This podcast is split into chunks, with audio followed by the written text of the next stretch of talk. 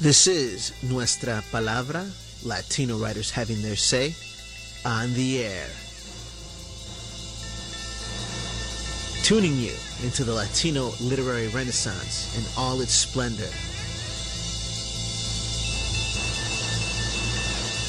Interviews, teatro, rap, fiction, poetry, memorias, composer spotlights, and more. Always más. This is Tony Diaz, El Libro Traficante. This is an emergency broadcast because our own Libro Traficante Lupe Mendez, Texas Poet Laureate, has been banned. So it's time to stop the censorship culture. I'm going to fill you all in on where this will air and why we're talking about this and how we're addressing it. But uh Lupe, I don't know if there's a reward for you. If there is, I will not take it. I will not turn you in for that reward. We do Thank have a you. Palabra 25 anniversary campaign. That probably would that would get us to the limit. Yeah. Yeah, but we right. won't do it. Lupe Mendez, thanks to Sure. welcome to your program. You co-founded the Libro Traficantes. Right. Right. You're a part of the backbone of Nuestra Palabra, founder of Tinteros Projects. Now you've got an FBI file. So welcome to the show. I believe we're the first media source talking to you about this. Is that the case? Uh yes, yes, And I made you sign that paper. So good. yes. That's Very a good. done deal. It's done. Um yeah, um Tell people the title of your prohibited poetry. so the title of my collection is called Why I Am Like Tequila. And I am uh, from uh, Willow Books, um, which is a publishing house that directly works to publish writers of color and and definitely women of color. Like that, it's based out of Detroit, Strike two right? Like in Texas. In Texas, that's two strikes. What's the third strike? the the the it is it is because it is in uh Michigan, which is Blue a, state, a blue state and a blue city. Um, three strikes. it is In. Texas, those are three three strikes in Texas. it's over. So, um, my publisher, the and what's what's crazy is the book isn't new. Like, I am writing the the the tales of this book. This book is a comet that launched in 2019. Like this book has some years on it. It won It ran underground for a good four years, Lupe. like it's They were bound to find you. I it's interesting that like the book comes out. I am awarded the the 2019 uh, John A. Roberts uh, award for best first book of poetry from the Texas Institute of Letters. Like it's an award-winning book. Uh, it's it's already been it's out in universities and high school classrooms all over Texas and Cali, in New York, like Wisconsin. You become Texas Poet Laureate. I I I'm poet laureate. I I give my final f- farewell reading this past Thursday, and I basically was like, thank you to the Texas writers and the Texas community for accepting my work, etc., etc. And then I wake up to a text message uh, that basically says, uh, "Unfortunately, your work is now banned." in North Texas. And Hijoles. Well, let's It- pause there because there's so many ironies there. right, Of course, I should point out a huge irony that it is, in fact, the Texas legislature that documents you as Texas Poet Laureate. That means Dan Correct. Patrick firmó tus papeles. He signed your papers, correct. and you're telling me the day after that term ends, you get banned.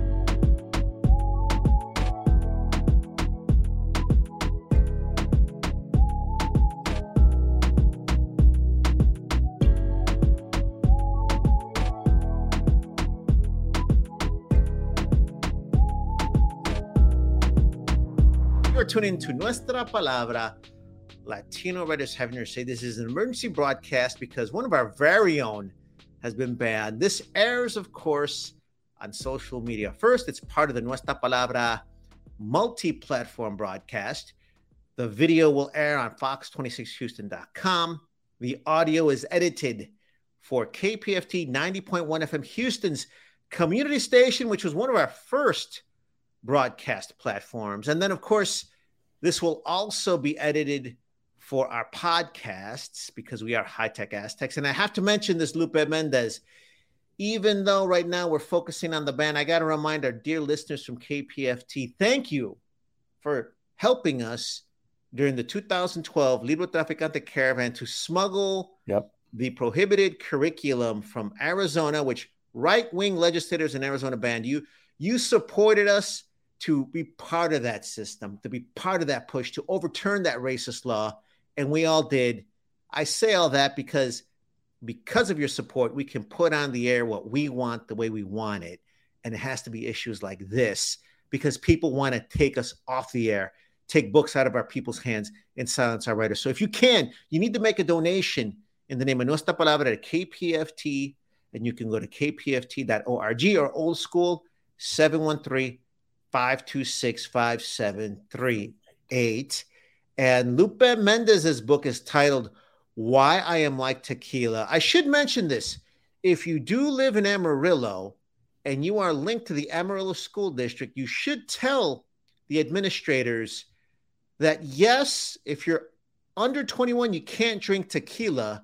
But if you're t- under 21, you should read Why I'm Like Tequila. Maybe they're confused, Lupe. I don't know. I, it is, I know there's several spots that I got in the text that said that it was more than one space. And so I say the panhandle because I don't even know if it's just Amarillo, but it's it's interesting that kind of had a feeling that at some point, maybe someday, my work would be banned.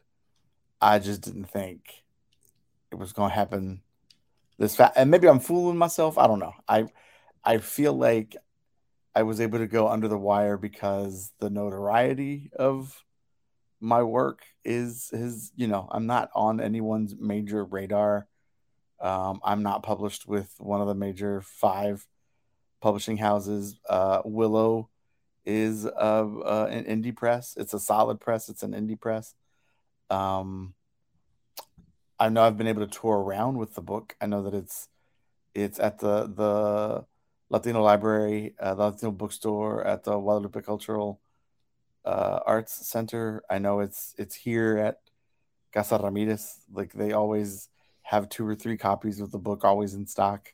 I should um, mention that Nuestra Palabra was selling copies of your now banned book, Why I'm Like Tequila, at the BIPOC Book Festival. Um, we sold out of that run. We're gonna get. We're ordering more. So, the, Lupe, mira.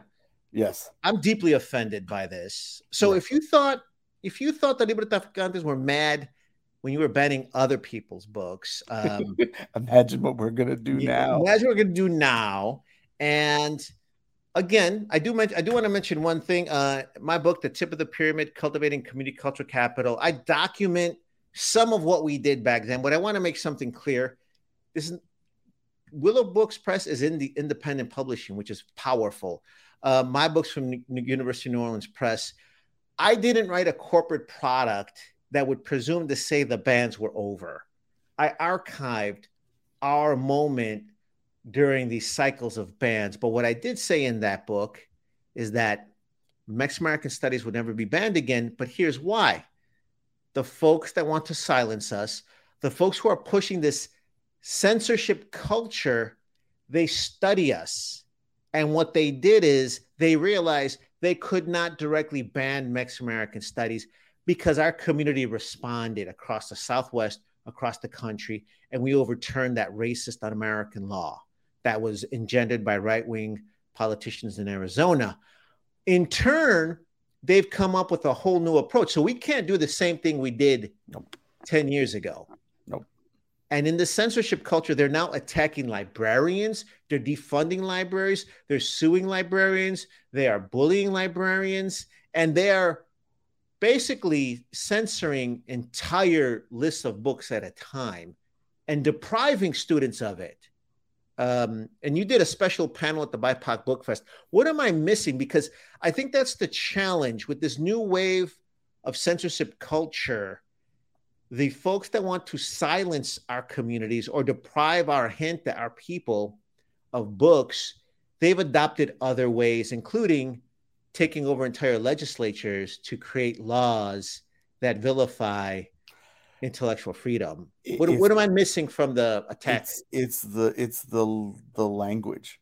It's they it's several ways, right? Like they've made things so broad stroked that it looks ignorant, but it's enough of an elbow in the side that's like eh eh like go do go do the next level of the work.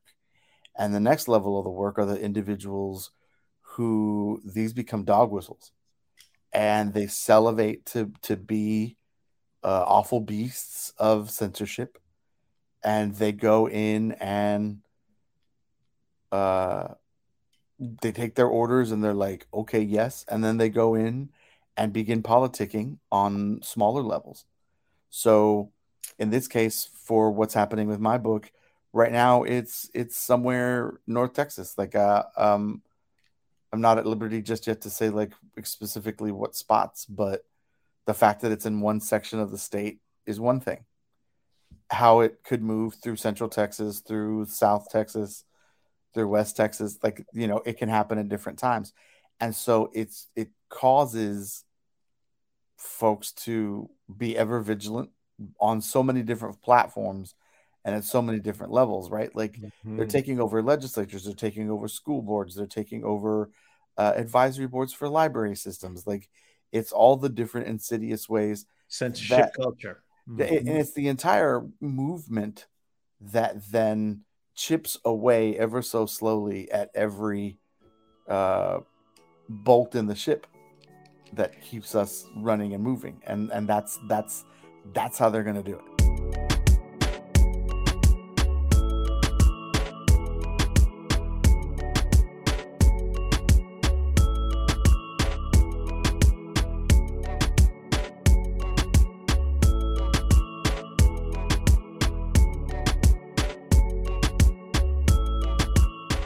I'd like to add something as well. And again, uh, in the tip of the pyramid, cultivating community culture capital, one thing that I did mention, and again, we are a movement, we are not a corporate nonprofit, so we don't function like that. So it wasn't as if we had a board meeting no. and we said, hey, everyone, we have to contain this oppression to one state. But as we wound up organizing, talking to each other and talking to community members, that's that became the goal is to keep that ban of Mexican American studies just in one state. What's been very different now, and I talk about this in the book, is that during the COVID 19 shutdown, the proponents of censorship culture didn't care if their base folks would get sick and get ill and get, you know, get out of commission. They continued to organize while we did not. We observed all the safety protocols, we went online so then what happened is that a lot of this, what you mentioned right now, festered and grew and spread to many states. So what we have now then is the censorship cultures in many states. Um, I don't want you to comment about that, but then I want to also talk about the response because we don't want to leave people thinking that there's not a response. I want you to remember that we adapt our communities are used to oppression. The difference is now we can communicate it, we can plan for it, and there's more of us. Lupe, you want to comment anything about the spread of this to many states and all around Texas instead of just perhaps in Arizona, we, like happened in 2012? We we kind of got a taste of what that looked like the moment we came back after the caravan. Um, we finished the caravan the caravan uh, Sunday night, spring break, 2012 and not even I think we maybe had a few months of breathing room. And then we started getting the whispers that Texas was looking mm-hmm. at some of the same language. But instead of it coming at the tactic of ethnic studies, it looked at comprehensive US history here and how it's taught in Texas. And instead of going after K 12 the way Arizona did it, they flipped around a little bit of the language and they came after higher ed. And so, us having observed and talked and questioned and interviewed and took notes from what we learned from the communities as we caravanned all the way to Arizona, it was it had to be community response. So those of us that were able to, to get that bat signal and like pull together, we were able to approach both the House and the Senate, and we divvied up. Like mm-hmm. half of us came in. Uh, they relieved that I got the uh, members that went to go talk to at at that time, Senator Dan Patrick, and then some of us that went after uh, Representative Capriglione, and they had penned uh, a bill that would l- directly limit or or ramrod what would be quote unquote comprehensive U.S. history, and they based their bill with very like I think the entire bill was less than a thousand words.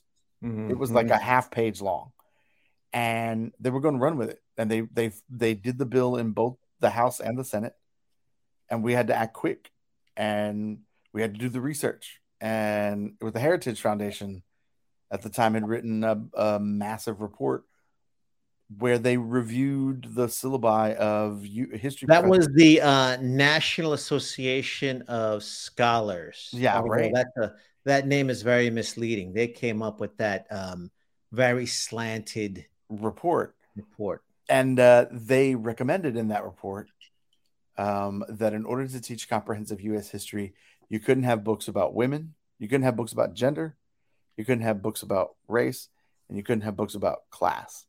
And so their book list to ban, I mean, with within a margin of like 15 to 20 books, matched up exactly with the book list from Arizona. And so again, we we kind of knew how to respond on the uptake and the quick move. And now same same community response. Like I'm I would always say that community leads the way. Like every time I'm I'm at the moment where I'm like, man, geez, what do we do next? Communities the the ones that are responding. Community members are doing it. I I posted the other day and said, well, it finally happened. Uh, I am banned in the Panhandle, and I posted it on Twitter and I posted it on Facebook, and I've been messaged repeatedly over and over and over by teachers and educators and parents. Uh, hey, where can I get this book? Hey, where can I buy this book? And it, that's the response. Like you see a book that's being banned and it's happening in our schools. Um, then people are taking it in their own hands and they're going to buy it for their private libraries. But your your answer is community. So if yeah. you're within the sound of our voices, you are deputized, the Libro Traficante. I want to break down some of the additional responses. And when we close, we want Lupe Mendez to read one of these prohibited poems. So uh, why don't you get that ready for us? But but along with those responses, um, we don't want people to be too frustrated, to be too disillusioned, desanimados. So right now, what we have to do is we have to fuel family libraries. We have to support librarians. We have to get books in the hands of our gente. I want to give a shout out to the Latino bookstore at the Guadalupe Cultural Arts Center. I'm proud to be the literary curator there. I should let you know that that's one of the only Latino bookstores in the state. We'll be continuing to work with them. Additionally, Nuestra Palabra's 25th anniversary is right now. If you want to donate towards our uh, campaigns, you can go to the website, Twitter, or Facebook. But we're going to have several readings from now all the way through Hispanic Heritage Month, October 15th, 2023 when all these efforts will be supported by Sandra Cisneros. She's coming to town to do a special fundraiser to fight censorship culture, to support Nuestra Palabra, and to support the Libro Traficantes. So if you do donate to the Nuestra Palabra 25 campaign at the $25 level, you wind up becoming a member of Nuestra Palabra.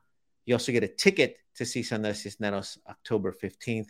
And then if you come in at the $300 level, there's a chance to get to the um, a special VIP one on one with her. But what I'm pointing out is we're coming from now all the way through October 15th with different events, including, including underground library pop-ups. Wait till you see how we build a portable underground library. Wait, wait till you see that. Okay, that's coming. Additionally, Nuestra Palabra has received one of the big read grants. So we're giving away 500 copies of the book Infinite Country by Patricia Engel. She's Colombian American. So we want to make sure that the books flood the market. And I tell you what, Lupe, you're not at liberty to say where your books have been banned, but I want to tell the folks there, we're coming, folks. We're looking forward to teaming up with you. If you live there, please uh, open your arms for us. We're coming. This is time to all of us unite. And again, do not think that these have to be huge events. On your own, when you pick up a book, you're defying these bands. When you share a book, you're defying these bands. And two things you got to have your family library. And if you once you read the banned book, they can never take it away.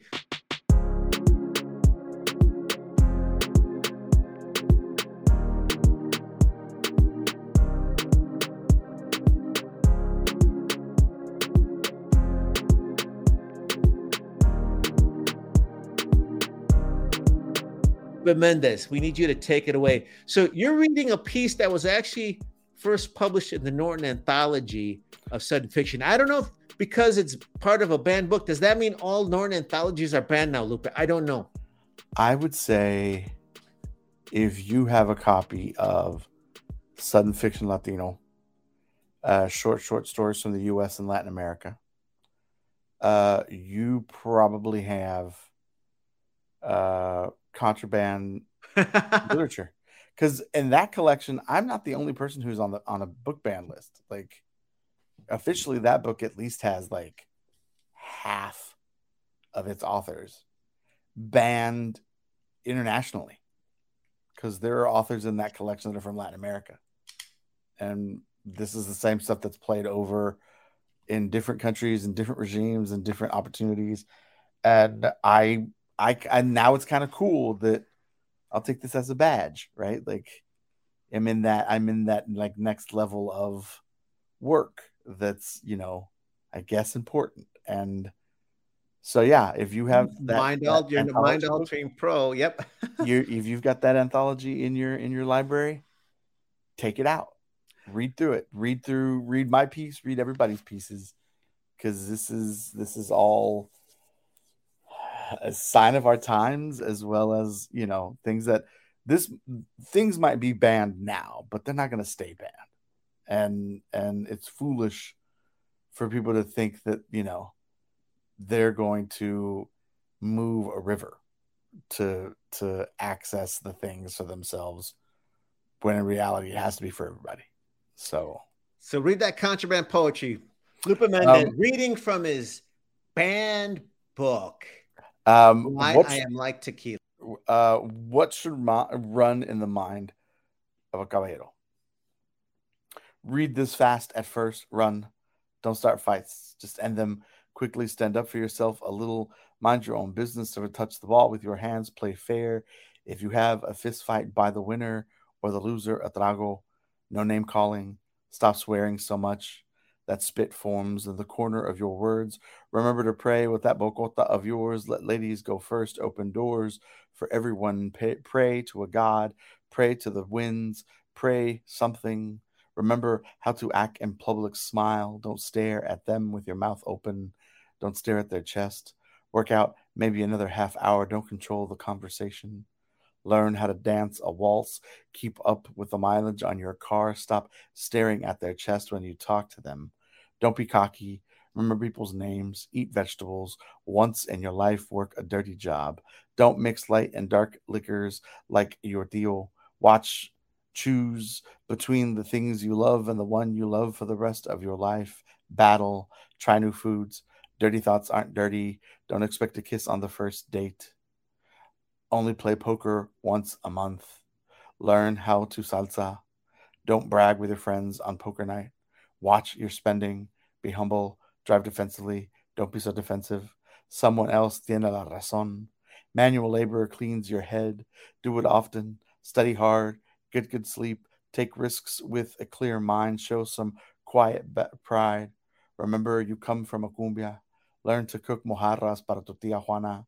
Write the thank you cards the day after graduation. Change your socks. Read. Call folks back. Do not get an I, a fake ID from Enrique or Sanjay or Ephemius or Terrence. Change your socks. Read. Read some more. Learn. Write.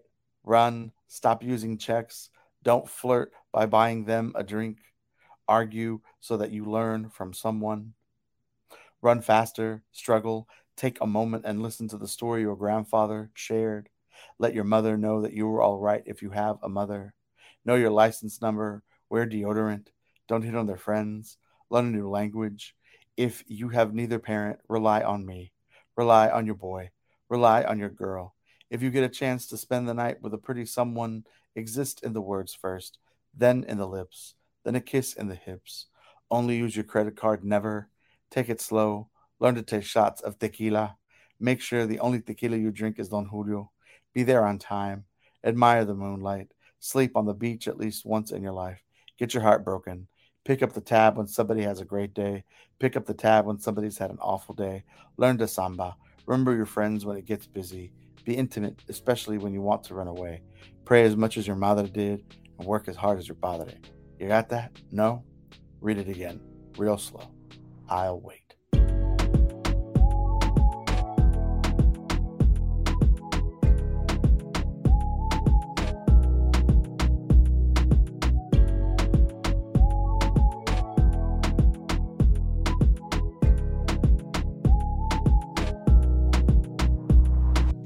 That is Lupe Mendez reading from his contraband collection of poetry, Why I Am Like Tequila.